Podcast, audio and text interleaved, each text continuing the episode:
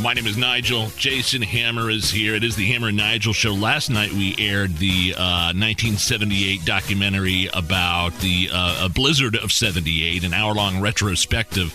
Excellent uh, special from the WIB newsroom that was, I think that one was about five years old. We've got a new one airing tonight, Hammer. So the one tonight, coming up right after our program at 7, is about Bob Ross, happy little trees guy, and his Indiana ties. And We've got Donnie Burgess with us from the WIBC newsroom. Hey, Donnie. How you doing, man? I'm doing great, gentlemen. Thank you so much for having me. So I'm a Ball Stater, so I know about the Indiana ties of Bob Ross and the museum that he used to film The Joy of Painting in. It was kind of like a place where if you went to Ball State, you had to see it at least once. Tell me about the special tonight. Well, I'm glad you said that because this special really is for people who know Bob Ross, who may have heard of Bob Ross, or this is going to be their first time ever hearing the man's name. Now that's the guy with like the poofy like white man afro Big, and he painted the happy little trees, right? Big poofy hair, happy clouds, soft spoken voice. Um, he's been all over public television since the 1980s. Uh, this documentary is all about Bob Ross, his life and career, but it's also exploring the aspect of him, as you said, that um, this has never really been explored in depth like this before. Is the Indiana ties? How did the show come to Muncie, Indiana? Why did he stay in Muncie, Indiana?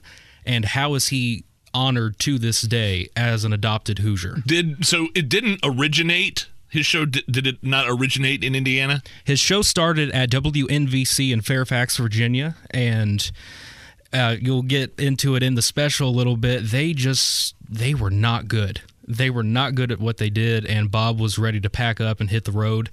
And that's when he uh, came into the Hoosier State and found Muncie. Now, Bob passed away a number of years ago. There was a special, I think it was on Netflix, like a year or two ago, and I watched it. And you leave that special feeling sorry for Bob Ross because it felt like a lot of people around him took advantage of him and like his immediate family left behind doesn't get a lot of the money that they should probably get. Now tonight's special does it include any of that kind of stuff?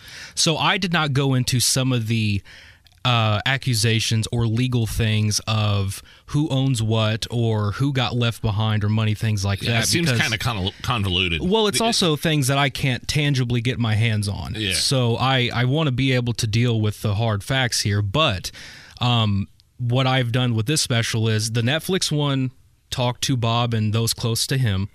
There's a PBS one that talked to the Bob Ross Company. I had both. I and got everyone. There's a big divide between Bob Ross's family and the Bob Ross Company. Is that correct? Yeah, well, there's there's definitely tension there because um, there there are just there's accusations of uh, just things going going south with the business and everything. But that but this one is more of just uh, his career and and really the, the heart of this story is uh, is people fighting for a community and fighting for a passion and something they they love and cherish and want to uh, pass on to the next generation. Yeah, isn't it funny? I mean, show business is show business. Uh, no matter who it is, it's like this guy, this this mild mannered, very calm, talented guy that somehow became an icon, a beloved icon uh, uh, in the world of public television. And you know, behind the scenes, it's turmoil.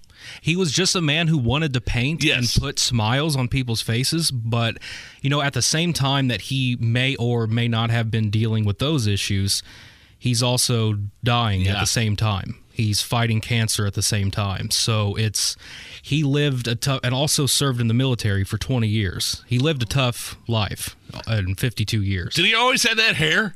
No, actually. Like, did that, he? Like, how do you put a hat? Like, you put a beanie on that thing and it just disappears. You know what I mean? He didn't like, always he, have did, it. Did he have a hat or anything?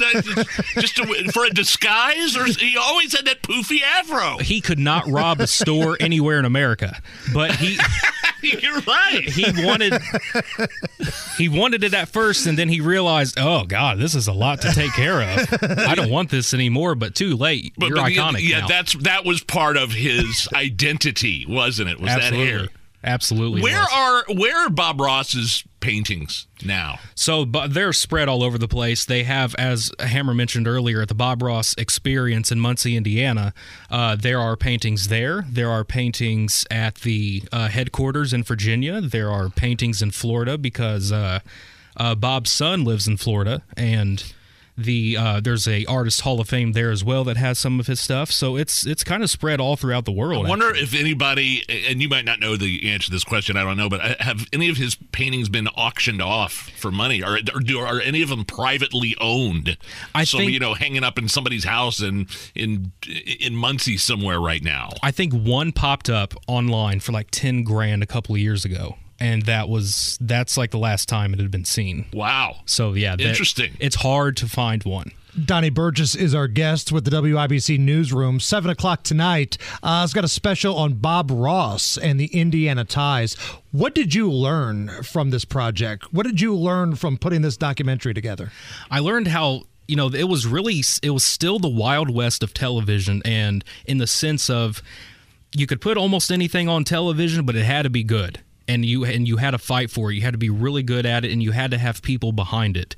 And I, I talked to everyone from the director of The Joy of Painting to uh, the man who signed the deal with Bob to bring him to WIPB in Muncie, Indiana.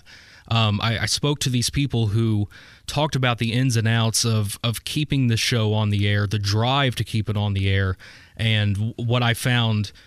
Uh, so fascinating for people who will listen to this within the borders of Indiana is the, the the real Hoosier drive behind this. I mean the the joy of painting does not start in 1983. It starts with the creation of public television in Indianapolis all the way back in the 60s. Was there anybody that said, you know, we don't want to speak to you about this project?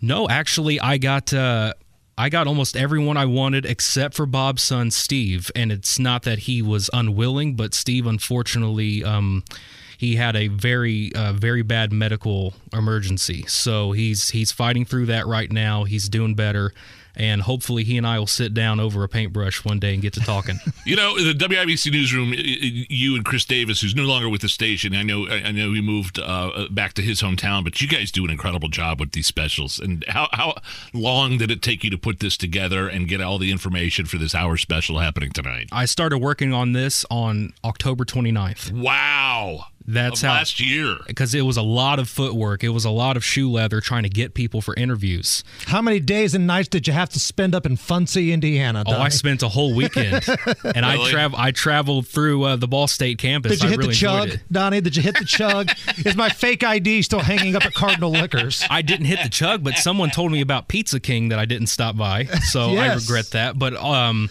you know the I uh, one thing I would regret not saying is that the big one of the biggest influences of doing this was I discovered Bob Ross in 2020 because his big bushy hair was right next to WIBC's Terry Stacy in the Indiana Broadcasters Hall of Fame class. Oh wow, that's right. I forgot they Wait, went what? into the same Hall of Fame class together. Bob Ross was a posthumous oh, oh, induction. That's right. Okay. The same. Okay. The I thought you were going to say Matt Hiblin, our executive producer, because he's kind of rocking the Bob Ross hairstyle too. Oh, he's. You should see the Chia Pet in the office. Hey, all right, one more time, uh, Donnie. What is the special? When can we hear it? And all that good stuff. The Joy of Muncie, Bob Ross in Indiana tonight at seven on ninety three WIBC. Sunday at one o'clock o'clock in the afternoon as well. And if you can't find yourself in a car during those times, you can stream it online at WIBC.com. Donnie Burgess, thank you. Thanks, thank you, gentlemen. Rob Kendall's going to go off the rails coming up right after a look at the news.